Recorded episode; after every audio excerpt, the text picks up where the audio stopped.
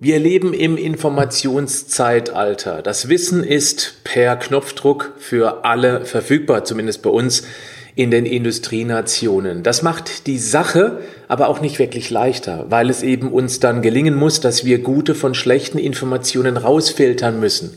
Ich gehe sogar so weit zu behaupten, das sage ich jetzt als Unternehmer Patrick Heitzmann, dass Wissen nichts wert ist. Ja, weil es eben kostenlos ist. Die Herausforderung ist für jeden Einzelnen, dass er eben das, was für sein Leben wirklich wichtig ist, sinnvoll rausfiltert. Und genau da ist auch die Problematik, denn das führt zu Verwirrung. Da passt der Spruch, er stieg auf sein Pferd und ritt in alle Richtungen davon. Herzlich willkommen zum Podcast Schlank und Gesund. Ich bin Gesundheitsexperte und Fitnesscoach Patrick Heitzmann. Dieser Podcast ist mir eine Herzensangelegenheit, weil ich dich unterstützen möchte, dass du noch fitter, gesünder und schlanker wirst. Schön, dass du mit dabei bist. Die Währung heute ist Vertrauen. Das heißt, dass du dich jemanden anvertraust, genauso wie ich es auch tue. Ich vertraue mich auch anderen Menschen an, bei denen ich gutes Wissen weiß.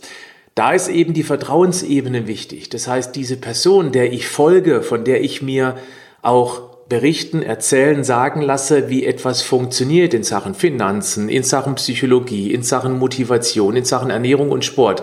Zu dieser Person muss ich ein Vertrauen aufgebaut haben, die muss in der Vergangenheit bewiesen haben, dass sie wirklich was von diesem Thema versteht. Jetzt habe ich ziemlich lang ausgeholt, um den Grund für dieses Video hier zu erklären, denn ich möchte mich dir mal etwas persönlicher vorstellen. So eine Art ganz kurzer Lebenslauf. Ähm, wir machen eine Reise durch die Geschichte von Patrick Heitzmann. Mittlerweile bin ich ja 46 Jahre alt und da habe ich schon einiges zu erzählen. Ich greife auf 30 Jahre Erfahrung bei diesem Thema zurück und ich glaube, es könnte dir helfen, entweder mir mehr zu vertrauen, noch mehr zu vertrauen wenn ich dir ein bisschen erzähle, wo ich eigentlich herkomme. Geboren bin ich 1974. Ich war oder ich bin immer noch der älteste von insgesamt vier Kindern. Wir waren also eine sechsköpfige Familie. Mein Vater hatte sich relativ frisch selbstständig gemacht als Elektroinstallateur. Und ja, wir hatten auch gerade deshalb sehr, sehr wenig Geld. Ja, wie bekommt man eine große Familie möglichst günstig satt? Da hat sich damals in den 70er, 80er, 90er Jahren zu heute auch nichts verändert mit billigen Kohlenhydraten. Die sind einfach sehr günstig zu bekommen und damit kriegt man die Kinder und auch die Erwachsenen eben dann ordentlich satt. Und so kam es eben dann, dass ich mich von, von Beginn an sehr süß ernährt hatte. Also ich hatte beispielsweise keine Lust auf Wasser, ich habe immer das süße Wasser getrunken, Sprudel, süßes Sprudelwasser oder Limonade, wie man auch dazu sagt. Dann war ich totaler Fan von dieser Schokoschmiere. Es war allerdings nicht Nutella. Ich war ganz großer Fan von Centis Nuspli. Das kennst du wahrscheinlich auch. Ich glaube, der Mandelanteil dort ist ähm, ähm, etwas höher. Bei, den, bei Nutella waren es eher die Haselnüsse, aber ich bin totaler Mandelfan schon immer gewesen. Und ich weiß noch, dass ich mir ein dickes Brot geschmiert habe, dann Butter drauf, oder es war Margarine, das weiß ich nicht mehr genau. Und dann habe ich da oben drauf noch dieses Centis Nuspli drauf geschmiert. Also ziemlich krass. Ja, als Jugendlicher dann mit dieser süßen Basis wollte ich ein bisschen cooler sein und bin umgestiegen auf Coca-Cola. Ich kann mich noch sehr gut an diese emotionalen, tollen Werbespots von Cola erinnern und es hat mich auch als Jugendlicher auf Sinnsuche auf Suche nach Platz in der Gesellschaft bestärkt, ich muss Cola trinken, das ist ja richtig cool. Ja, und ähm, Centis Nuspli hat mich weiter begleitet, wurde noch ein bisschen ausgebaut mit Schokolade. Ich kann mich erinnern, dass ich auch teilweise zwei Tafeln Schokolade gefuttert hatte und was ich auch gemacht habe. Viele von euch, die schon mal live bei einer Show mit dabei waren oder mich schon länger verfolgen, kennen auch dieses Geheimrezept meiner Jugend. Ich habe wirklich Snickers-Brötchen gegessen. Das ist kein Witz. Ich habe Weißbrötchen aufgerissen. Ich bin also zum Bäcker Weißbrötchen gekauft. Damals gab es ja im Supermarkt noch nicht. Und dann habe ich mir Snickers gekauft und habe das einfach reingelegt. Ja, das war so meine typische Ernährung als Kind, als Jugendlicher. Jetzt ist es aber so, dass ich Gott sei Dank nicht wirklich dick geworden bin. Warum? Weil ich schon immer ziemlich viel unterwegs war, weil in meiner Generation der Kindheit früher, da wurden wir nicht realitäts hypnotisiert mit Spielkonsolen oder Gaming auf dem Smartphone. Ähm, das gab es bei uns nicht. Bei uns gab es drei Fernsehprogramme, ARD, ZDF und das dritte. Mehr gab es nicht. Es gab nicht mal RTL in meiner Kindheit, das kann man sich gar nicht mehr vorstellen. und nachts lief ein Testbild. Ja, also waren wir viel draußen, weil drei Fernsehprogramme haben nicht wirklich viel hergegeben.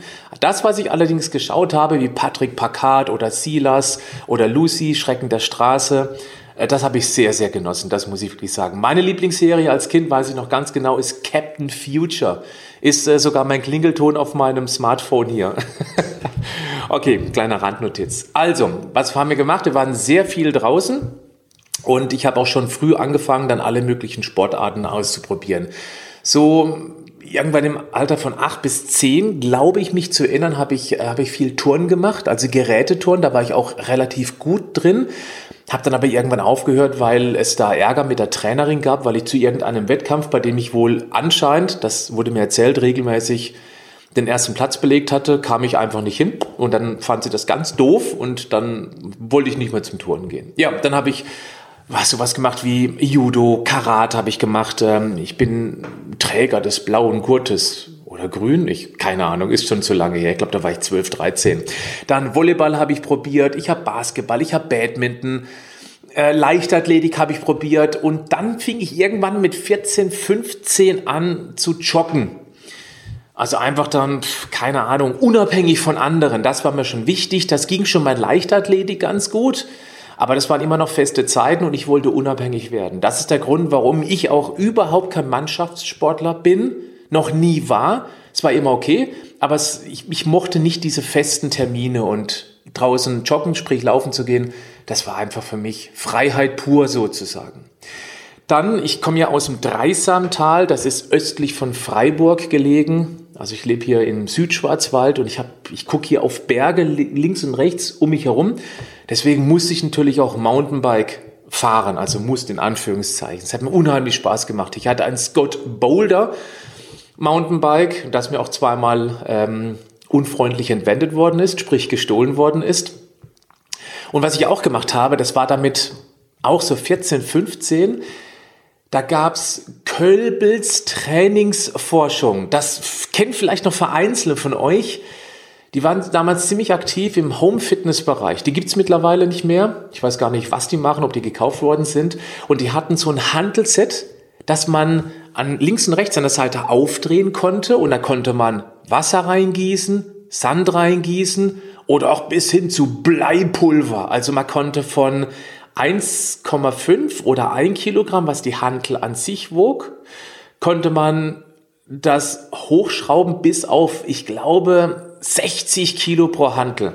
Und die habe ich mir gekauft von meinem Taschengeld damals. Das waren so ganz große Dinge mit so einem drehbaren Griff. Dann haben wir so ein Übungspose noch dazu gehabt. Und dann habe ich angefangen mit 14, 15 in meinem ganz kleinen Kinderzimmer zu Hause eben so ein bisschen zu pumpen, zu trainieren.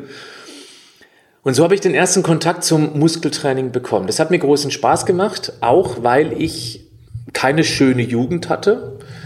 Ähm, ich, wenn ich mich zurückerinnere, das war jetzt nichts irgendwie, wo ich, also ich war wie alle auf der Findungsphase und hatte keine Richtung. Weil ich wusste schon, mein Papa, der wollte unbedingt, dass ich mal sein Elektrogeschäft übernehme. Und ich konnte schon seinen Beruf testen, weil ich in den Ferien immer mit bei ihm auf dem Bau gearbeitet habe, also Dreck zusammengekehrt oder Leitungen eingezogen. Das macht mir als Elektroinstallateur. Ich habe damals 9 D-Mark Stundenlohn bekommen. Umgerechnet sind das ja ungefähr 4,50 Euro. Naja, und so habe ich mein Taschengeld verdient und meine Stereolage zusammen, zusammengespart. Aber mit, mit Ferien war halt eben relativ wenig. Übrigens, mein erster Job außerhalb von meinem Vater, der war mit, ich glaube auch 16, da war ich tatsächlich, kein Witz, Tellerwäscher. Für 6 Mark Stundenlohn. 6 D-Mark, 3 Euro Stundenlohn. Tellerwäscher und Kartoffeln habe ich geschält. Das fällt mir auch gerade so ein. Ich mache auch kleine, eine, gerade eine kleine Zeitreise für mich persönlich. Ist ja interessant, sich an solche Dinge zu erinnern, wo man normalerweise nicht mehr drüber nachdenkt. Ich komme aber zurück Zudem, ähm, ich war ein unsicherer Jugendlicher, ich war auf der Suche, so wie alle Jugendlichen, und äh, hatte keine klare Richtung. Sie wurde ein bisschen vorgegeben von meinem Vater. Und ich merkte einfach, dass ich mit diesem Handeltraining zu Hause so ein bisschen ähm, mein Ding durchziehen konnte, weil, weil es mir einfach dann Spaß gemacht hat zu sehen, dass der Körper sich entwickelt. Es gab nur ein Problem. Ich war sehr, sehr häufig erkältet oder hatte Magen-Darm-Infekte. Und ich kam zu dem Zeitpunkt mit 14, 15 natürlich nicht auf den Zusammenhang, das kann, könnte ja möglicherweise meiner katastrophalen Ernährung liegen. Lag es natürlich, klar. Aber damals gab es weder Internet, es gab es noch nicht, das war 1989, 90. Also gab es doch kein YouTube, wo man sich informieren konnte. Es gab auch keine Influencer, an denen man sich hätte orientieren können. Im Nachgang war das richtig gut. Das werde ich gleich erzählen, warum. Und es gab auch kein, kaum Diätratgeber. Es gab nur ein paar wenige Bücher zu diesem Thema, aber auf, auf die Idee kam ich ja überhaupt gar nicht, dass es damit zusammenhängen könnte. Also habe ich mich dann durch mehrere Infekte pro Jahr gequält und es hat mich immer wieder ausgebremst bremst in meiner persönlichen sportlichen Entwicklung. Nochmal ganz kurz zurück. Ach ja, vielleicht noch eine, eine Ergänzung, und zwar Kölbels Trainingsforschung hatte auch Nahrungsergänzungen. Und das erste Nahrungsergänzung, was ich mir mit 16 gekauft hatte, das weiß ich sogar noch, das war Lecithin. Lecithin ist interessant, keine Frage, aber ist Nahrungsergänzungen, auf das man durchaus verzichten könnte. Ich weiß nicht, was mich damals getriggert hat, das zu nehmen. Das war irgendein Werbeversprechen, aber es war mein erstes Nahrungsergänzungsmittel mit 16 Jahren. Bald danach kamen natürlich dann sowas wie Proteinshakes oder auch Aminosäuren, die früher geschmeckt haben wie flüssige Kotze. Ist kein Witz. Flüssige Aminosäuren schmeckten wie Kotze. Kann ich nicht anders sagen. Und mit solchen Dingen habe ich dann angefangen zu experimentieren, aber erst ein klein bisschen später. Nämlich als ich schon mit Krafttraining anfing. Jetzt aber weiter im Text. Und zwar, ich hatte damals also von, von, äh, von, von der Grundschule auf die weiterführende Schule gibt's ja Empfehlungen. Haupt-, Real- oder Gymnasium. Das war früher so. Ich weiß gar nicht, ob das heute, in allen Bundesländern ist es nicht so, aber früher war das so. Und ich hatte ganz klar Gymnasium-Empfehlung.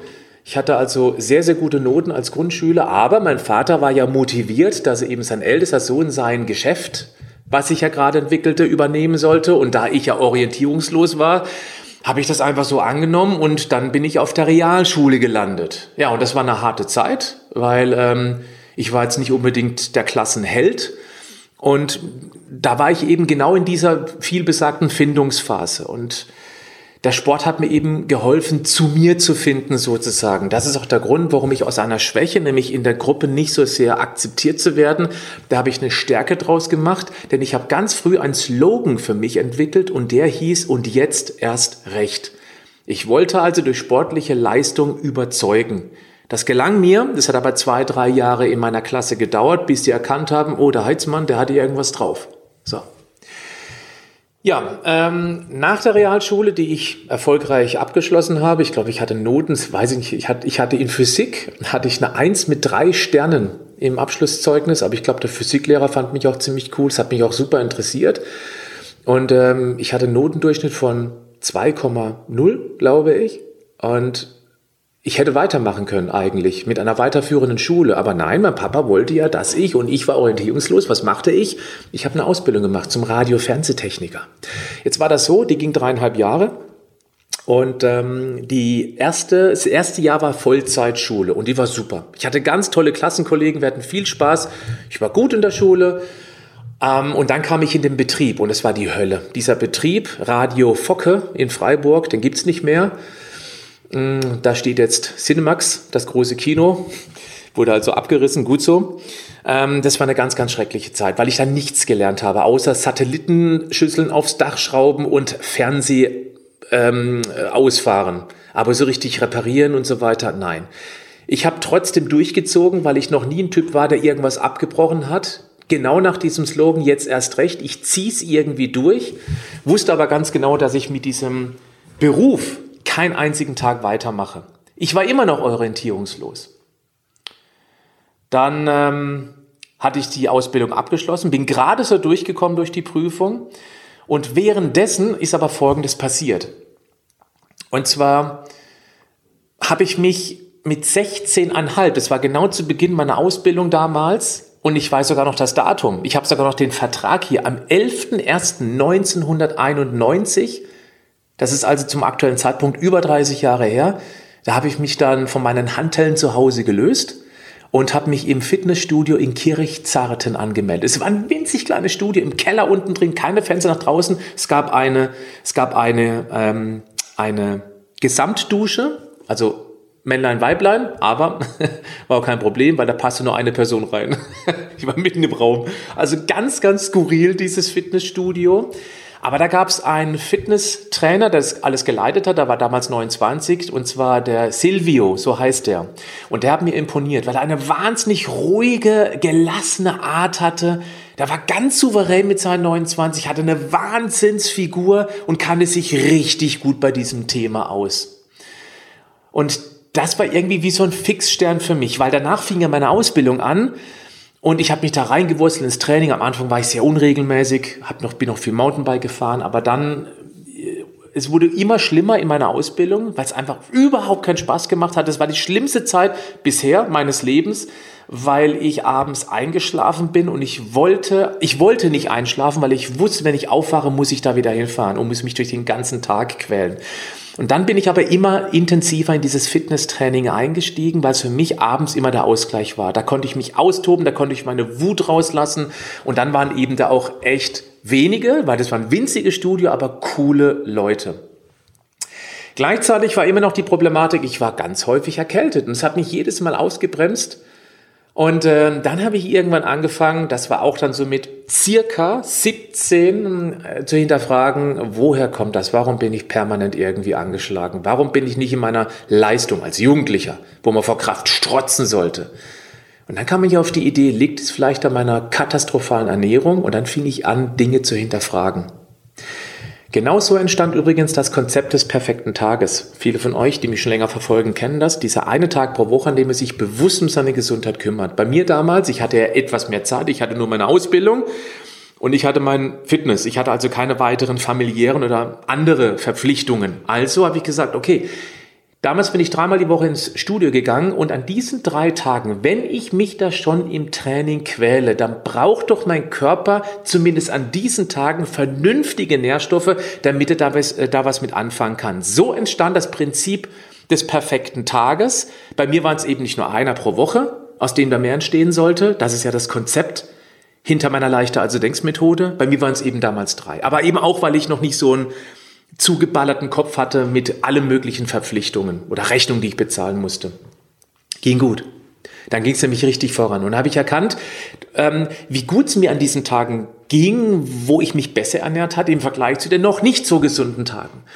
Und dann ging alles irgendwie automatisch. Im Rückblick muss ich aber auch sagen, dass dieser Prozess vier bis fünf Jahre gedauert hat, bis ich meine Ernährung komplett umgestellt hatte und ein Rückrutschen sprich Jojo-Effekt, auch nicht mehr möglich war. Es geht nicht mehr. Es ist unmöglich, dass ich irgendwann ernährungstechnisch entgleise. Das wusste ich aber schon mit 22, 23, weil ich den Kontrast einfach ganz klar vor Augen habe. Dieses, wie ich mich gefühlt habe mit einer schlechten Ernährung, wie ich mich fühle mit einer nicht immer, aber grundlegend gesunden Ernährung. Ja. Dann ist aber noch was passiert und das hat mein das hat meine berufliche Karriere maßgeblich beeinflusst. Das war ein Ladengeschäft, in dem ich diese Radio-Fernsehtechniker-Ausbildung gemacht habe. Und das war ganz nah an der Stadtmitte. Und in der Stadtmitte in Freiburg gibt's Rombach. Rombach ist eine ganz große Buchhandlung. Also bin ich in der zweistündigen Mittagspause immer in den Rombach gegangen und habe mich dann in die Sport, Fitness, Ernährungsecke gesetzt und habe einfach dann diese Zeit genutzt und gut eineinhalb Stunden gelesen. Alles Mögliche. Und somit habe ich mich immer tiefer reingearbeitet in diese Idee, was mir Spaß macht, nämlich Fitness, Ernährung. Ich habe gemerkt, da fühle ich mich zu Hause, da kenne ich mich immer besser aus. Und dann habe ich da ein Buch entdeckt, das Trainerkonzept von Andreas Bredenkamp. Viele aus der Fitnessbranche, die, die mir folgen, kennen ihn. Der ist heute noch sehr aktiv, ein ganz, ganz wichtiger Mensch, wie ich finde, für die Fitnessbranche. Und der hatte zum ersten Mal vorgestellt in seinem Buch, wie man Gruppen in Fitnessstudios gleichzeitig einweist. Jeder kennt das, im Fitnessstudio meldest sich an, da kriegst du eine Einweisung in das Training eins zu eins. Der Bredenkamp hat schon damals, das muss, das muss 1996 circa gewesen sein, 95.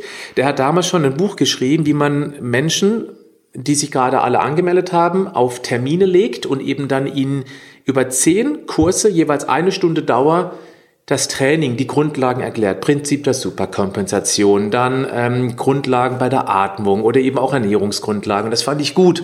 Das hat, das fand ich, hat mich irgendwie gepackt. Also habe ich entschlossen, zack, ich mache die Trainer B-Lizenz bei der BSA.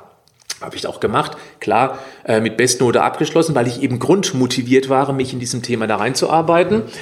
Und ja, dann war ich auch mit meiner Ausbildung fertig bei Radiofernsehtechnik und wie versprochen, ich habe keinen einzigen Tag irgendetwas in diesem Beruf gemacht. Ich habe es einfach nur zu Ende bringen wollen. Und da ich ja damals immer noch keine, keine Vision hatte, wo ich eigentlich hin möchte, ich meine, das war von 16,5 bis 20, so lange ging die Ausbildung, habe ich erstmal danach Zivildienst gemacht. Und während der Zivildienstzeit, die richtig cool war, ich war Bluttransport in der Uniklinik in Freiburg. Das war damals die bis dahin beste Zeit meines Lebens. Das hat so einen irrsinnigen Spaß gemacht. Wir hatten Kicker in unserem Raum. Und ähm, immer wenn einer 10 zu 0 verloren hat, musste der, der verloren hat, einen Kasten Bier spendieren. Ich war der Chefkicker. Ich habe, glaube ich, insgesamt in meiner Karriere über 30 Mal 10 zu 0 gewonnen und habe praktisch die ganze Truppe mit Bierkästen versorgt. Was habe ich gemacht? Ich habe mir immer einen Kasten Orangensaft dann besorgt und habe Orangensaft getrunken, weil ich ähm, hatte keine guten Erfahrungen mit Alkohol gemacht und deswegen trinke ich auch heute noch. Heute trinke ich gar keinen Alkohol mehr. Früher habe ich ein paar Mal mich abgeschossen, habe erkannt, nee, das ist absolut nichts für mich, das lasse ich lieber bleiben. Okay, während der Zivildienstzeit habe ich dann Diplom-Sportmanagement im Fernstudium studiert, habe mir da schön Zeit nehmen können, natürlich auch wieder mit Bestnote abgeschlossen. Und dann fing ich an, eben auch diverse ähm, Qualifikationen zu machen. Dann war ich lost verloren. Denn nach dem Zivildienst stand ich vor dem Nichts. Ich möchte daran erinnern, das war dann im Jahr 1994, 95, 96. In dieser Zeit damals gab es zum einen relativ wenig Fitnessstudios und zweitens gab es absolut keine Festanstellung in Studios. Das war, da gab es Feierabendtrainer, mehr nicht. Und ich wollte aber in diesen Trainerberuf rein. Ja, dann ähm, habe ich ja auch dieses Konzept von diesem Bredenkamp auf meiner Festplatte gespeichert und wollte das umsetzen. Es gab aber noch ein Handicap. Als Jugendlicher, stark verunsichert, zukunftssuchend, habe ich viel gestottert. Ich hatte eine sehr unsichere Sprache. Ich war ein sehr verunsicherter Jugendlicher. Klar, der Fitnesssport hat mir geholfen, auf jeden Fall zu mir selbst zurückzufinden.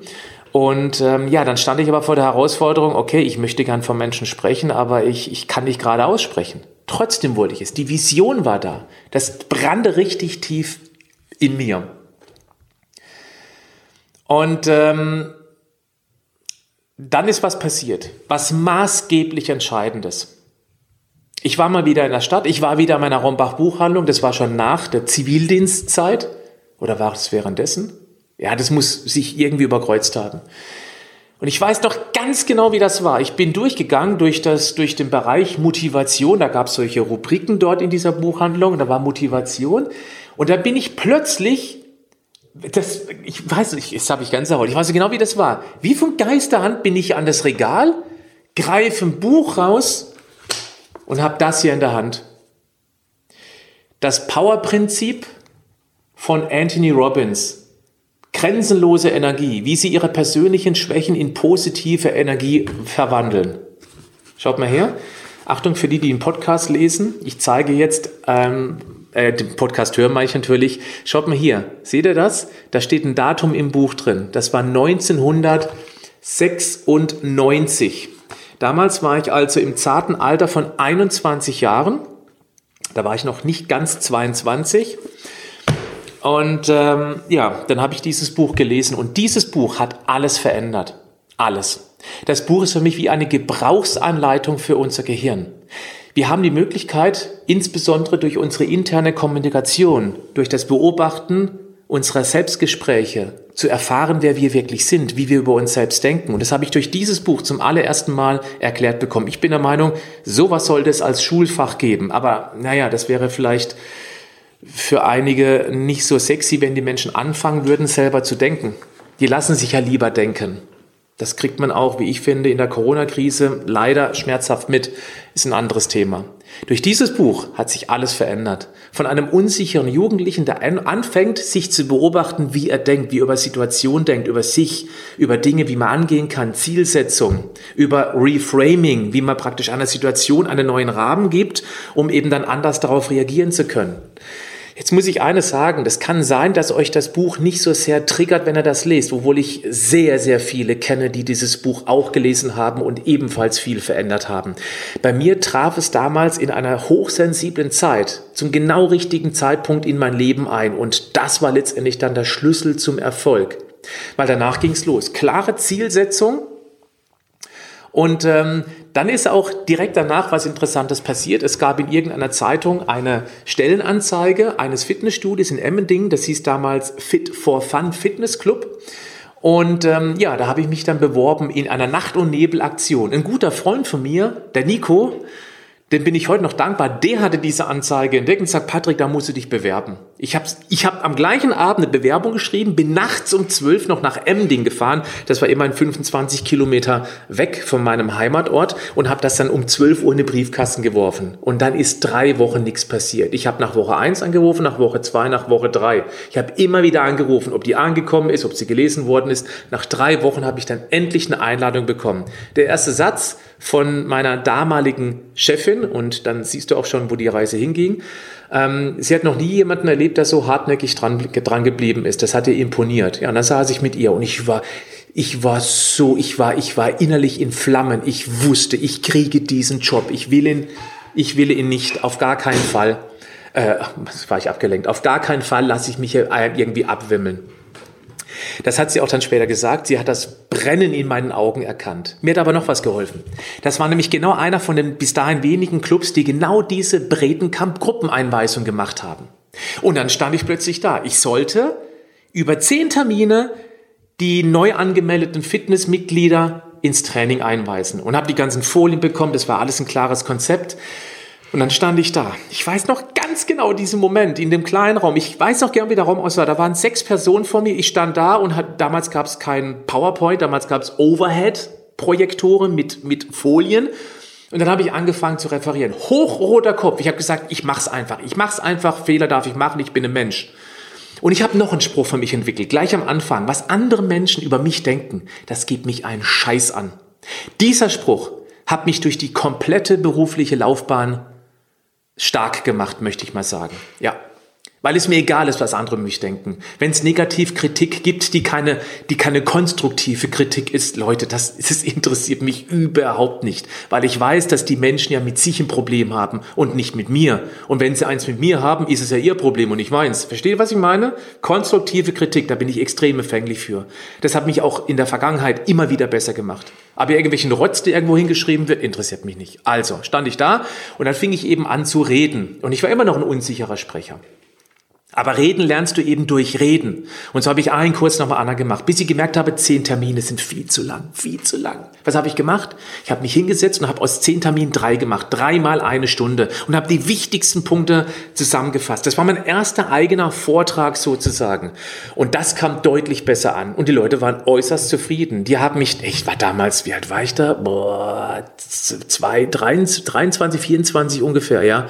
Ich meine, ich war, ich war ein junger Kerl und da sitzen da Menschen vor mir, die 40, 50, 60 Jahre alt waren, lassen sich von mir erzählen, wie man eben sich richtig ernährt und richtig äh, ins Training anweisen lässt. Das, das hat mich aufgebaut, dass sie mir zugehört haben, dass sie hingehört haben. Dann ging es weiter. Nach 1,5 Jahren, nach eineinhalb Jahren in diesem Fitnessstudio habe ich ein Angebot bekommen von meiner damaligen Chefin, ob ich mich nicht am Fitnessstudio beteiligen möchte. Ja, da war ich 25. Ich habe es abgelehnt, weil ich wollte mehr. Ich wollte raus zu einem Menschen und wollte Vorträge halten. Ich habe meinen ersten Vortrag geschrieben. Ähm, und zwar hieß der intelligenter Muskelaufbau. ja, war okay. Ähm, da, damals war ich ja auch 24, 25, aber das hat jetzt nicht so viele hinterm Ofen vorgelockt. Dann habe ich aber überlegt, okay, ähm, Hauptproblem damals, das war ja auch schon 1997, 98, abnehmen. Da waren die Menschen auch schon kuschelig. Also habe ich den zweiten Vortrag geschrieben, intelligent abnehmen. Und da bin ich durch mit Kalorien rauf und und die prozentuale Verteilung von Kohlenhydrate, Fett und Eiweiß. Und was ich erkannt habe, ist in den Augen der Menschen, dass die mir die Kompetenz anmerken, aber das, was ich gemerkt habe, ist, dass die nichts davon verstanden haben, was ich da erzähle. Kalorien rauf, runter rechnen. Ich habe aber parallel auch, und jetzt kommt ein ganz entscheidender Punkt, ich habe parallel auch weiterhin diese Gruppeneinweisung im Fitnessstudio gemacht, weil dieses intelligent Abnehmen habe ich, weiß nicht, ein, zwei, dreimal im Jahr gemacht, mit durchwachsenem Erfolg. Aber die Gruppeneinweisungen wurden immer besser. Und ich weiß noch ganz genau diesen Moment, wo ich überlegte beim Thema Ernährung, wie ich erkläre, dass Sie mal versuchen sollten, die Kohlenhydrate, vor allem wenn man abnehmen möchte, etwas zu reduzieren. Und da kam, das war wie eine Eingebung. Da habe ich gesagt, stell dich mal vor, Kohlenhydrate wie Kartoffeln, Reis, Nudeln, Brot, Müsli brennen leicht wie Papier und Fette, also auch die im Schnitzelfriedhof, neben Feinkostgewölbe, im Schenkelsilber, die glühen langsam, dafür lange vor sich hin wie schwer entflammbare Briketts. Und dann hat's richtig BAM gemacht. Ich habe richtig erkannt in den Augen dieses Nicken, dieses, ah ja, okay, das habe ich verstanden. Also wenn ich jetzt abnehmen möchte, soll ich nicht fünfmal am Tag Brot und Müsli essen. Und das war der Anfang meiner Bildsprache. Das war wie durch eine Eingebung. Also ich bin überzeugt, Eingebung kommt, wenn man sich immer wieder mit einer Problemlösung beschäftigt. Weil ich habe mir immer früher, immer jeden Tag, das ist nicht übertrieben, die Frage gestellt, was kann ich für andere Menschen tun, damit es einen Sinn hat, was ich tue? Und es war eben dieses komplizierte auf möglichst einfach runterbrechen, dass sie direkt was anfangen können, ohne irgendwie ähm, Ökotrophologie studiert zu haben. Ich scherze ein bisschen aus. Ich habe mich ja schon seit meinem 16. Lebensjahr eingestiegen mit Lecithin, immer mit Nahrungsergänzung auseinandergesetzt. Ich habe alles Mögliche ausprobiert an mir, schon ganz früh und ähm, habe mich auch da reingelesen, belesen, ausgetauscht mit anderen Coaches und so weiter. Und irgendwann war in meinem Fitnessstudio ein Gebietsrepräsentant der Firma Multipower. Das kennt bestimmt einige von euch. Die waren früher mit Abstand die erfolgreichsten, größten, der ganz klare Platzhirsch an Nahrungsergänzungslieferant äh, ähm, in, im, im Fitnessbereich. Und da war der eben da, der Dieter Kinscherf heißt der. Und ihm habe ich von der Idee erzählt, wie wäre es denn, wenn ich mal für die ganzen Thekenkräfte und Trainer ein Seminar mache über Nahrungsergänzung, damit die ihren Mitgliedern die Produkte auch zielgerecht empfehlen können und damit eben den Verkauf letztendlich fördern können, was wiederum dem Fitnessstudio hilft. Also Mitglieder geholfen, weil sie schneller vorankommen mit ihrem Erfolg und auf der anderen Seite das Studio einfach ähm, finanziell stärker gemacht, damit sie wieder neu investieren können. Hat er sich angehört? Und auch hier, Sechs Monate lang, sechs Monate lang habe ich immer und immer wieder gebohrt und gemacht und getan, bis ich endlich die Zusage hatte, alles klar, wir probieren es mal. Ja, ich habe ein ganztägiges Seminar ausgearbeitet und habe dafür für einen ganzen Tag Arbeit 400 D-Mark bekommen. Das war 1900, es müsste 99 gewesen sein, da gab es noch die deutsche Mark. 400 Mark für den ganzen Tag. Ich war stolz wie Bolle. Vor allem, weil ich mal raus aus meinem eigenen Fitnessstudio kam und auch mal Erfahrung sammeln konnte mit Menschen, die mich eigentlich überhaupt nicht kennen. Ja, also habe ich angefangen. Und was dann passiert ist, ist ziemlich interessant, weil ich wurde immer bekannter, weil ich meine Vorträge nicht nur wissenschaftlich fundiert aufbereitet hatte, sodass man es auch nachvollziehen kann. Ich habe schnell angefangen, Humor mit einzubauen ähm, und vor allem auch umsetzbare Tipps zu geben. Ja, und dann kamen auch schon die ersten Mitgliedervorträge. Ich habe nämlich dann dieses intelligent Abnehmen Seminar nochmal umgebaut, angepasst an meine Bildsprache und weil ich diese Bildsprache auch schon in diesen Nahrungsergänzungsvorträgen vor Thekenkräfte und Trainer, Trainerinnen gebracht habe, erkannten die Studios, die leitenden Personen, okay, der kann das, der kann das gut erklären, mach mal ein Mitgliederseminar. Ja, und dann fing es an. 2001, jetzt mache ich mal ein kleines ähm, bisschen weg von meinem Beruf, aber es gehört noch mit dazu. 2001 wollte ich mich mal ins Extrem testen. Denn ich wusste schon so viel zum Thema Ernährung, Training, Motivation, dass ich im Alter von damals, es muss ich überlegen, ja, 26, 27, da habe ich mich dann also 2001 entschieden, einmal so einen Fitnesswettkampf mitzumachen, wo es einfach nur um Fleischbeschauung ging. Also jetzt, man musste nicht keine Flickflacks können oder Handstandlauf oder sowas, sondern einfach nur gut aussehen. Ich wollte es einmal im, im Extrem testen, habe ich angemeldet zur Süddeutschen Meisterschaft, Figurklasse und habe mich dann drei Monate intensivst mit diesem Thema auseinandergesetzt. Es war extrem hart. Ich habe eine brutale Diät durchgezogen. Ich habe teilweise zweimal am Tag trainiert und ähm, ja gut, damals habe ich auch noch keine Familie gehabt und hatte wenig berufliche Verpflichtungen. Klar, ich war Fitnesstrainer, aber so konnte ich das einem mit anderen verbinden. Um nur mal so einen kleinen Einblick zu gewähren in meinen Diätplan. Achtung, das ist kein Ernährungstipp. Bitte nicht nachmachen, liebe Kinder. Ich habe Eiklar aus dem Tetra-Pack gekauft in der Metro. Ja, so ein Liter Milchtüte nur mit Eiklar drin. Und habe das in die Pfanne gemacht, natürlich ohne Fett. Und ähm, habe einfach dann tiefgekühlte Erbsen drüber gekippt. Ich habe nicht mal gewürzt. Sowas habe ich gegessen. also, äh, ja, ein Geschmackszirkus hat das nicht ausgelöst. Das war einfach nur ekelhaft, man kann es nicht anders sagen. Und ich bin echt am Anschlag gelaufen. Ich weiß noch, dass ich in der Endphase meiner Diät in der Nacht nur zwei bis drei Stunden geschlafen habe, weil der Körper so in extrem Alarmzustand ist aufgrund dieses brutalen Kalorienmangels, dass er Stresshormone ausschüttet, um mich eigentlich äh, um mich eigentlich raus in den Wald zu treiben, damit ich endlich bitte irgendwo was zu essen finde. Das erklärt übrigens auch, wenn jemand extrem fastet, warum er von, ach, mir ging's so gut, ich hatte so viel Energie. Ja, das ist, ähm, das hat mit Stress zu tun. Deswegen ist das nicht unbedingt gesund, wenn man sowas sehr, sehr regelmäßig macht, so extreme Fastenkuren, weil das war nichts anderes als Proteinfasten, was ich damals gemacht hatte. Lange Rede, kurzer Sinn. Es hat sich gelohnt. Ich habe mit Abstand den ersten Platz gemacht. Das wurde sogar bei der Urteilsverkündung gesagt. Ähm, ich habe die Konkurrenz weit hinter mir gelassen. Und jetzt lustig war auch, ich war Figur-Leistungsklasse. Das ist, ich sag mal, Bikini-Figur. Also nicht diese extremen Bullen, die wahnsinnig fette Muskeln hatten. Und ich war genau an der Gewichtsgrenze von dieser Figurklasse bis hin zum Bodybuilding. Genau dran, zack, auf, der, auf, auf dem Punkt war ich sozusagen.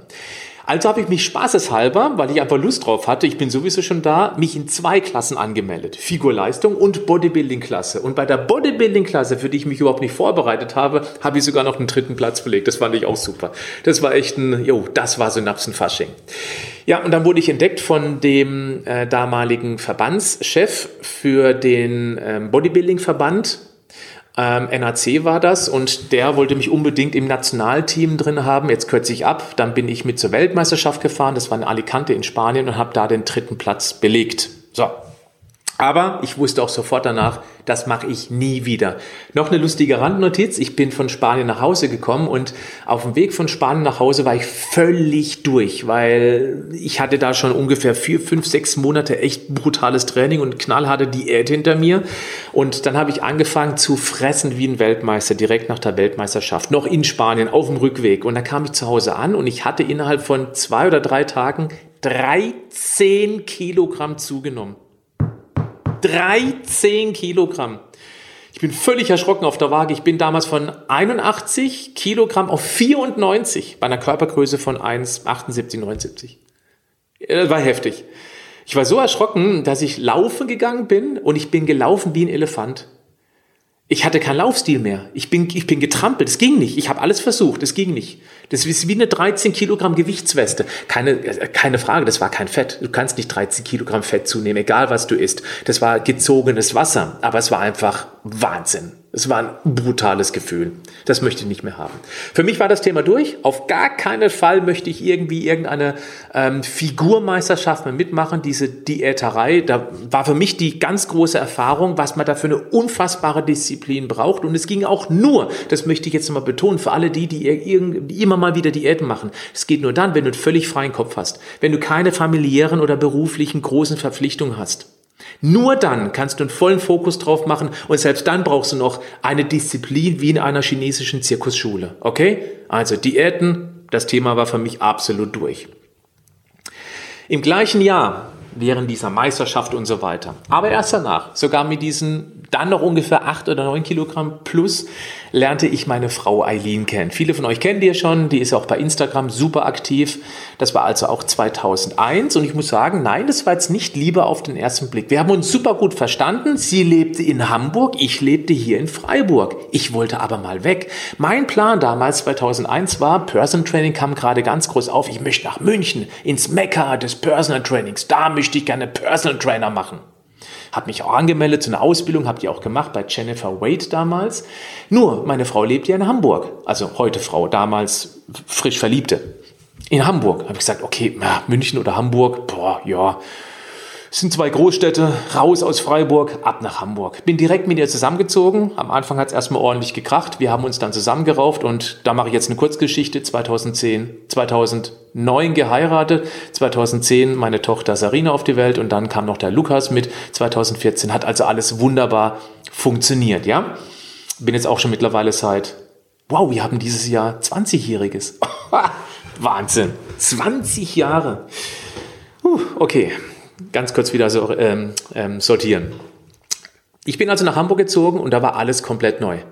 Neustart. Ich hatte nichts, außer ein ganz zärtliches Versprechen von Multipower, dass ich regelmäßig Vorträge bekomme. Ich bekomme ein, ein äh, für die ich ja diese Nahrungsergänzungsvorträge gemacht habe.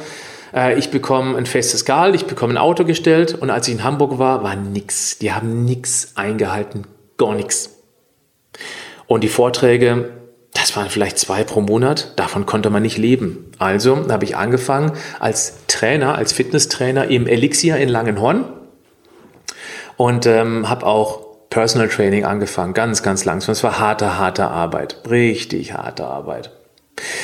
Naja, gut. Ähm, ich weiß noch 2005, also nachdem ich schon vier Jahre in Hamburg war, sagte mein Steuerberater mal, dass ich mich doch bitte lieber anstellen lassen sollte, weil ähm, das funktioniert so nicht. Also ich war echt unter Wasser sozusagen.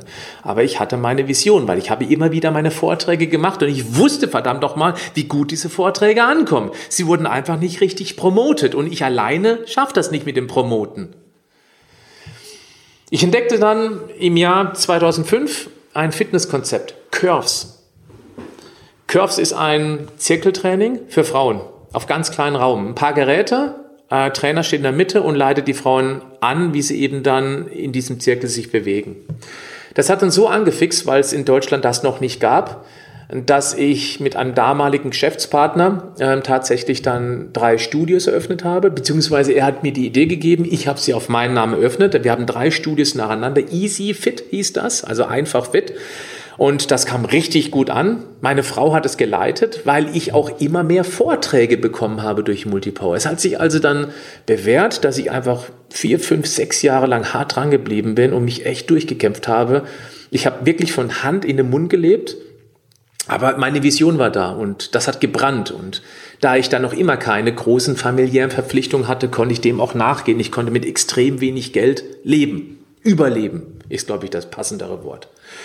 Ja, und dann habe ich auch mein erstes Hörbuch veröffentlicht. Weiß ich noch, das habe ich aufgenommen äh, durch einen sehr guten Freund, der ebenfalls Personal Trainer war. Der hatte, äh, der hat Nina trainiert früher und kannte auch ihren Mann Philipp sehr, sehr gut und hat gefragt, ob ich mit einem Konzept zu ihm ins Tonstudio zu Nina nach Hause kommen kann und eben dort im Tonstudio mein Hörbuch aufnehmen kann. Ja, das haben wir gemacht. Ich habe einen Profisprecher engagiert dafür sogar und wir haben das gemeinsam aufgenommen. Und das hat richtig gut funktioniert, weil ich habe das Hörbuch auf meinen Vorträgen dann verkauft, habe danach noch ein Rezeptbuch entwickelt ähm, und so habe ich eben dann angefangen praktisch mit Medienprodukten zu arbeiten. Dann ist was Wichtiges passiert, denn ich habe ja als Person Trainer gearbeitet und hatte den damaligen Marketingchef von Multipower trainiert. Und das ging sehr gut, wir haben uns super angefreundet. Und nach, ich glaube, zwei Jahren kam er mit der Idee auf mich zu, ob ich nicht Lust hätte, Marketing zu machen für eine ganz neu gegründete Firma.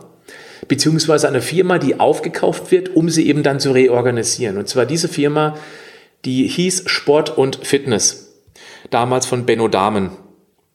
Und der Michael ähm, Drinkhahn, so hieß der, der hat diese Firma gekauft von den Benno Damen und hat sich ein Team um sich herum aufgebaut aus Vertrieblern, die zum größten Teil bei Multibauer angestellt waren, da hat sie die Besten geschnappt und hat eben richtig Vollgas geben wollen. Und ich durfte das komplette Marketing für für die Sport- und Fitnessfirma entwickeln, weil er eben erkannt hat, durch das Hörbuch, durch meine Nahrungsergänzungsvorträge, auf die er natürlich auch dabei war, dass ich das echt drauf habe, dass ich anders als die anderen daran gehe. Ja, das war natürlich für mich unglaublich sexy, weil ich so meinen Namen aufbauen konnte, weil wir haben etwas Einzigartiges gemacht. Wir haben kleine Begleitheftchen gemacht und Flyer gemacht zu jedem Nahrungsergänzung. Das gab es noch nie in der ganzen Branche und ich hatte diese Idee schon früher für Multipower, aber die haben nie hingehört.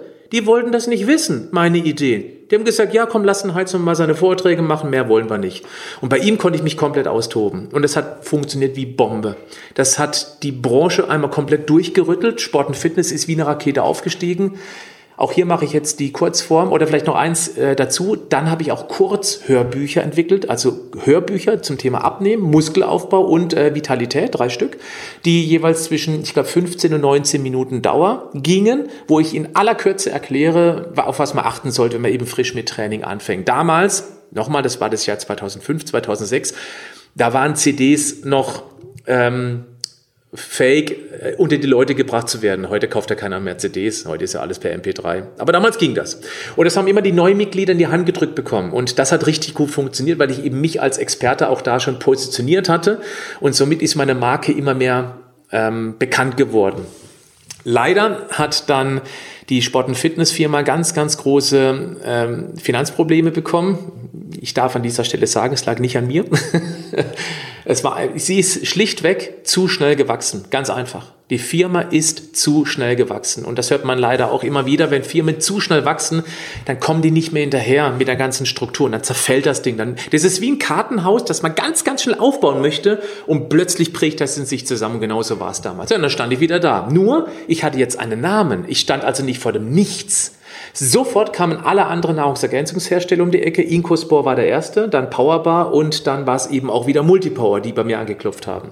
Ich habe mich für Incospor entschieden, weil die mir das, das, das ähm, beste Konzept angeboten haben. Ich kannte schon einige Außendienstler und ähm, habe denen vorgesprochen und die fanden das alles super, was ich da vorhabe. Und wir haben sogar einen Vertrag aufgesetzt, der mir endlich zum ersten Mal, das war im Jahr 2007, eine gewisse finanzielle Sicherheit gegeben hat, dass ich endlich mal ohne Sorgen durchs Jahr kommen kann. Das hat sich schon verbessert damals. Natürlich auch durch die Fitnessstudios, die gut gelaufen sind, die wir übrigens auch dann wieder verkauft haben, weil meine Frau, die konnte nicht mehr, die wollte nicht mehr. Das war nicht ihr Ding. Und ich war nur noch mit Vorträgen unterwegs. Also haben wir sie eben dann auch wieder verkauft, die Studios. Ähm, ja, und dann fing ich eben an bei Incospor. Rekordjahr 2008 waren 170 Vorträge und im Sommer hatte ich viereinhalb Wochen Zeit, mein allererstes Buch, Ich bin da mal schlank, äh, zu schreiben. Das habe ich gemacht. Eigentlich wollte ich die Sommerpause nutzen, weil ich schon 100 Vorträge von Januar bis Ende Juni hinter mir hatte. Ich war fix und fertig. Und dann hat mir ein Studiobesitzer, der Mike Dirsen, der jetzt gerade sehr stark bei Jürgen Höller mit involviert ist, bei dem Studio saß ich und ich hatte eine Absage für einen Verlag in meinem Post-E-Mail-Ausgangsfach. Äh. Und damals gab es noch keinen Online-Zugang überall. Ich musste mich also irgendwo anstöpseln. Und das war im Ausgangsfach. Und da kam er zu mir und gesagt, was, du willst eine Absage an Verlag machen? Patrick, Autorität kommt von Autor. Und das war ein Spruch, der ging mir durch und durch. Ich habe die E-Mail gelöscht und habe dann tatsächlich innerhalb von viereinhalb Wochen, ich glaube, 170 Seiten, DIN A4 Seiten vollgeschrieben. Die erste Woche war katastrophal, weil ich das von vorne bis hinten schreiben wollte. Ich habe überhaupt keinen Anfang gefunden und habe immer wieder verworfen, eine Woche komplett umsonst. Hatte also sozusagen noch dreieinhalb Wochen Zeit, mein Buch zu schreiben. Und dann habe ich angefangen mit einem Thema, mit dem ich mich sehr gut auskannte, nämlich mittendrin mit dem Thema Eiweiß und dann ist es geflossen. Ja, dieses Buch wurde dann schnell zum Bestseller. Und genau während dieser Zeit ähm, war das auch so, dass ich dann meine Firma reorganisiert hatte durch einen Bekannten von meiner Frau, den sie Personal Trainingsmäßig trainiert hatte. Das war ein hanseatischer Kaufmann, der ähm, hat da sehr erfolgreich eine Logistikfirma damals betrieben und hat sich dann mehr oder weniger zur Ruhe gesetzt. Ihm wurde langweilig, er hat er selber gerade über 30 Kilo abgenommen und hat von mir gehört, hat sich einen Vortrag angeguckt, war, hat auch ebenfalls dieses Feuer gesehen, das Feuer der Begeisterung und wollte mit mir zusammen eine Firma machen. Da mache ich jetzt auch ganz, ganz kurz, weil das auch eine sehr, sehr lange, eine sehr eigene Geschichte mit ganz, ganz vielen Tiefen und auch natürlich einigen Höhen, wie zum Beispiel, ich habe insgesamt vier oder doch, doch vier, vier Tourneen gemacht mit vier Bühnenprogrammen, äh, wo ich durch Deutschland getingelt bin. Ich habe zwölf weitere Bücher entwickelt. Es wurden immer mehr B2B-Vorträge, also nicht mehr nur im Fitnessstudio, habe ich weiterhin gemacht, aber eben Business to Business heißt es, also Firmenvorträge. Und ähm, ja, die Firma war schlichtweg am Ende viel zu teuer. Ganz klare Sache. Das heißt, Geld verdient wurde da leider, leider, leider auch nicht. Das darf ich auch an dieser Stelle auch gerne mal sagen. Das war einfach nur ein weiteres Aufbauen der Marke. Also ich darf gerne sagen, dass ich mehrere Millionen Euro in meine Marke gesteckt habe. In ähm, Ausbildungen, Medienausbildung zum Beispiel, dann Bühnen, Programmschreiber, Tourneemanagement, kostet alles unfassbar viel Geld. Und ich hab, wir haben immer wieder reinvestiert. Aber es gab natürlich auch ganz tolle Highlights, wie zum Beispiel, ähm, das erste Interessante war, ich war bei Stefan Raabs Turmspringen dabei. Das war im Jahr 2013. Hab da mit Ronja Hilbig den zweiten Platz belegt. Bin einmal vom Fünfer, einmal vom 7,5er gesprungen. Vielleicht gibt es das noch irgendwo im Internet, das weiß ich gar nicht, wenn ich ehrlich bin. Das war lustig, war für mich auch eine Wahnsinnsüberwindung, weil damals war ich 39, ich war schon Papa und ähm, sich mit einem eineinhalbfachen Salto vom Fünfer zu stürzen, nachdem man schon seit, jetzt muss ich kurz rechnen, seit 25, seit ungefähr 20, 25 Jahren überhaupt nicht mehr von einem Sprungturm gesprungen ist. Das war eine unfassbare Überwindung. Meine Motivation war tatsächlich klar, ein bisschen auch diese Fernsehpräsenz, weiter Marke ausbauen, was mir allerdings nicht wirklich geholfen hat. Wir hatten, wir hatten da, danach sogar zwei Vortragsabsagen, weil sie, ähm, weil sie mich in dieser niveaulosen Show gesehen haben. So wurde es kommuniziert. Also am Ende hat mich das sogar noch Geld gekostet. Aber ich wollte vor allem für mich, ich wollte gucken, ob ich diese Angst überwinden kann, weil ich hatte Angst auf dem Turm oben. Ein eineinhalbfachen Salto von Fünfer, ich weiß nicht, ob das von euch schon mal jemand probiert hat. Wenn du unten ungünstig aufkommst, kann Feierabend sein. Es ist immer gut gegangen, Gott sei Dank. Dann habe ich noch einen Handstand Auerbach vom 7,5er gemacht, der war allerdings einfacher. Ähm, ja, genau. Dann war das die erste große Fernseherfahrung. Ich habe vorher immer schon kleinere Auftritte gehabt. Und dann kam das große Highlight. Das war auch Aufnahme. Ähm, irgendwann am boah, Mitte, Ende November, äh, auch 2013, einen Monat nach dieser Stefan Raab Sprungturmshow. Da wurde meine, mein Bühnenprogramm Ich bin da mal schlank aufgezeichnet. Das war auch sehr interessant. Im Kolosseum in Essen war das. Volles Haus, Publikum 1200 Menschen. Wurde aufgezeichnet von Brainpool damals. Und das war eine unglaublich spannende Erfahrung, weil ich zum ersten Mal vor so vielen Kameras stand. Und man muss sich das so vorstellen, ich stehe auf der Bühne mit meinem Bühnenprogramm und das sind neun Kameras gewesen. Und immer da, wo das rote Licht leuchtet, es gab so zwei, wo ich mich orientieren musste, immer da, wo das rote Licht leuchtet, soll ich reinspielen. Und da muss ich aber das Publikum für mich gewinnen. Für mich völlig neu. Das habe ich nie gehabt. Ich habe eine halbe Stunde geübt, mehr nicht, mehr Zeit hatten wir nicht, um eben diesem roten Licht zu folgen, was ich nie vorher gemacht hatte. Diese Show kam sehr gut an. Die ist ausgestrahlt worden am 1. März 2014, abends um 23.15 Uhr. Hat eine sehr gute Einschaltquote erzielt ähm, für mich war das war die spannendste Erfahrung folgende. Die Show kann man angucken bei Netflix. Da läuft die kostenlos, wenn du Netflix hast. Wenn ich die Show heute sehe, ich kann es mir nicht mehr angucken. Also für mich persönlich ist das Fremdschämen. Ich würde so nie wieder spielen, wie ich da gespielt habe. Das war, für mich ist das heute gekünstelt, überzogen. Das war nicht ich.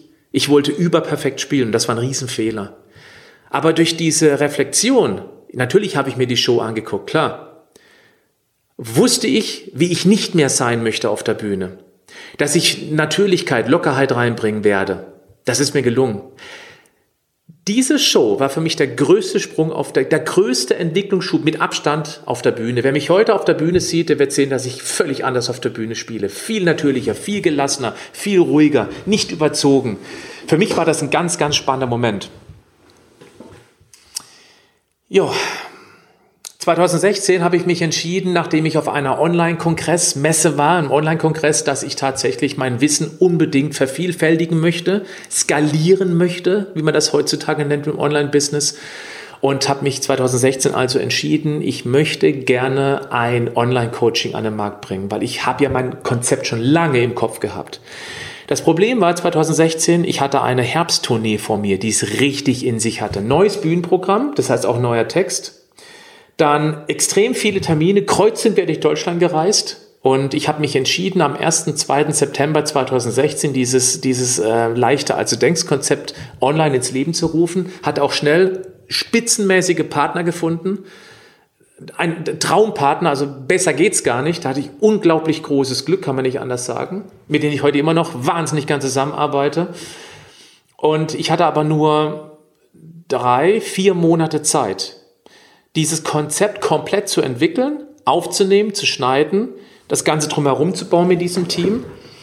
Ja, und dann war das so, dass wir, dass ich äh, Tag und Nacht gearbeitet habe. Es war sogar teilweise so, dass ich bis drei Minuten, der Rekord war mal eine Minute vor Auftritt, also meine Auftritte waren immer um 20 Uhr abends, und um 19.59 Uhr, ich hatte noch geschrieben an den Texten, ja, und 1959 das Ding runtergeklappt, bin vor zum Bühneneingang gesprungen, da kam das Intro, das dauerte auch so 30 Sekunden, tief durchatmen, im Hier und Jetzt sein und dann bin ich auf die Bühne raus und habe dann zweieinhalb Stunden, manchmal drei Stunden mit danach und in der Pause auch noch mit den Leuten sprechen, ähm, performt. Das war bis dahin die größte Belastung überhaupt. Dann hatte ich genau zehn Tage lang Zeit, alle Videos aufzunehmen und ich kannte mich mit Kameras nicht so wirklich gut aus und habe keinen Weißabgleich gemacht. Die Farben waren grässlich. Ich sah grün, blau, gelb, lila im Gesicht aus, so eine Mischung.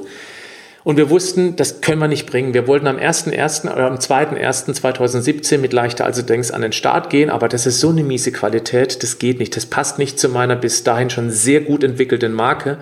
Also habe ich dann komplett über Weihnachten inklusive Silvester die Videos neu aufgenommen und geschnitten. Ich weiß noch, dass ich an Silvester um 23.45 Uhr an einem Video geschnitten habe.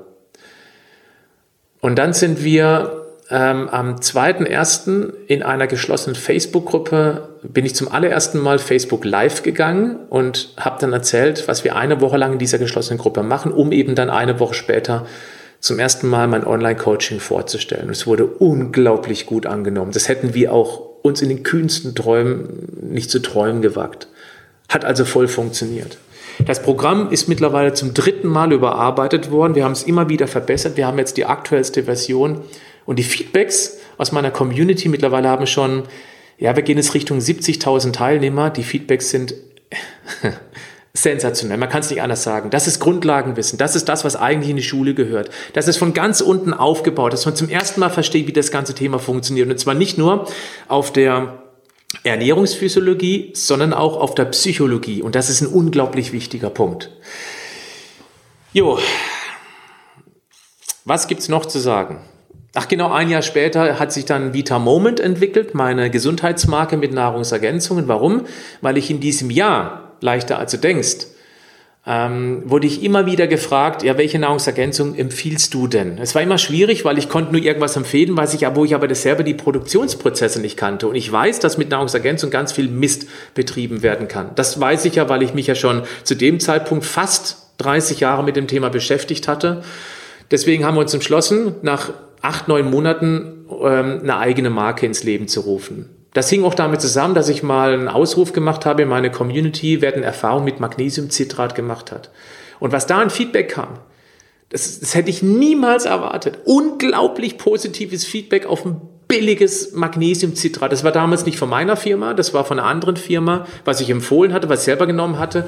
Aber Migräne weg, keine Regelschmerzen mehr, keine Heißhungerattacken mehr, viel besserer Schlaf, erheblich höhere Stressresistenz. Das hätte ich so nicht erwartet, weil ich habe nie so gezielt danach gefragt. Und da wusste ich, das kann ich meiner Community nicht vorenthalten. Und bevor ich ein Fremdprodukt empfehle, wo ich die Produktionsprozesse nicht kenne, oder der Preis möglicherweise auch zu hoch ist für das, was es liefert, machen wir was eigenes. Haben wir angefangen mit Magnesiumcitrat oder wie es heutzutage auch von einigen aus meiner Community liebevoll genannt wird, das Heizmann-Koks. also bitte nicht durch die Nase ziehen. Und äh, ja, daraus hat sich eben dann jetzt mittlerweile, wir sind im vierten Jahr eben diese Ergänzungsmarke Vita Moment, die Gesundheitsmarke entwickelt. Ja, 500 Bücher habe ich gelesen zu diesem Thema. 30 Jahre ist es mittlerweile her. Unzählige Fortbildungen gemacht. Ich habe regelmäßig Austausch mit Experten. Und interessant noch vielleicht auch als Zwischennotiz. Ähm, ich habe mir in diesen Jahren, wo ich beruflich nicht so wirklich vorangekommen bin, habe ich überlegt, ob ich Ökotrophologie studieren soll, ob ich Abendschule nachholen soll und dann Ökotrophologie. Ich hatte aber zwei Bekannte, die waren damals schon Ökotrophologen. Oh, äh, und ich habe mich mit denen viel unterhalten. Und die haben zu mir gesagt, Patrick, du weißt alles, was wir dort lernen. Und das Problem, was dazu kommt, ist, du wirst eben ganz, ganz stark Richtung DGE orientiert. Deutsche Gesellschaft für Ernährung oder wie ich es eher nennen würde, die gehören entfernt. Weil das, was die als gesunde Ernährung verkaufen, wonach sich eben auch praktisch alle, nicht, nicht alle, praktisch alle, also fast alle, viele, die meisten, richten, das ist einfach schlichtweg nicht mehr zeitgemäß und wissenschaftlich auch nicht mehr haltbar. Und ich wollte gedanklich frei bleiben. Ich habe mich dann tatsächlich entschieden, diese Fortbildung oder Ausbildung eben dann oder das Studium nicht zu machen. Auch, weil ich dadurch immer grundmotiviert war, ich brauche keinen Titel, um besser zu sein als der Durchschnitt. Ich habe gebrannt innerlich. Und ich studiere dieses Thema mittlerweile schon im 60. Semester. Seit 30 Jahren setze ich mich jeden Tag mit diesem Thema auseinander. Warum soll ich dann unbedingt einen Dippel-Öktroph davor haben? Das ist die Abkürzung für Diplom-Ökotrophologen. Allerdings muss ich sagen, wenn ich heute nochmal zurück könnte, da würde ich zwei Dinge tatsächlich studieren. Einmal Biochemie, bestimmt ein extrem trockenes Fach, aber das ist die Grundlage, wie alles funktioniert. Und daraus kann man unglaublich viel echtes Wissen ableiten. Und Psychologie würde ich wahrscheinlich auch studieren. Speziell eben dann Thema Motivation, Disziplin und solche, solche Geschichten. Jetzt noch zum Abschluss. Ich glaube, das wird das längste Video, was ich jemals für euch hier gedreht habe oder der längste Podcast. Ich betreibe also seit 1991 Krafttraining dann seit 2012 mache ich CrossFit, bin aktuell noch deutscher Meister in der Altersklasse 45 plus und möchte auch in diesem Jahr wieder antreten. Nächste Woche gehen die CrossFit Open wieder los. Deswegen meine Bitte, drückt mir die Daumen. Jetzt noch abschließend eine Idee, wenn du noch etwas mehr zu mir wissen möchtest ich mache gerne noch mal so ein Update-Video. Wenn von euch Fragen zusammenkommen, dann schreibt das doch einfach. Vorausgesetzt, du schaust jetzt gerade hier dieses YouTube-Video an. Wenn du den Podcast dazu hörst, du findest das Video auf YouTube, auf meinem Kanal, dann kannst du mir eben dort auch in den Kommentaren eine Frage stellen. Vielleicht gibt es noch irgendetwas, was du über mich wissen möchtest. Dann hau das einfach mal in die Tasten. Wenn du Lust hast, du kannst auch reinschreiben, wo du zum ersten Mal Kontakt zu mir hattest und wenn es passiert ist, wo ich dir mit irgendwas helfen konnte. Auch das würde mich unheimlich freuen, sowas in den Kommentaren für ewig zu wissen. Ja, und wenn du magst, dann lässt mir einen Daumen nach oben da oder bewertest endlich mal meinen Podcast. In diesem Sinne, bleib gesund, aber mach auch was dafür. Ciao.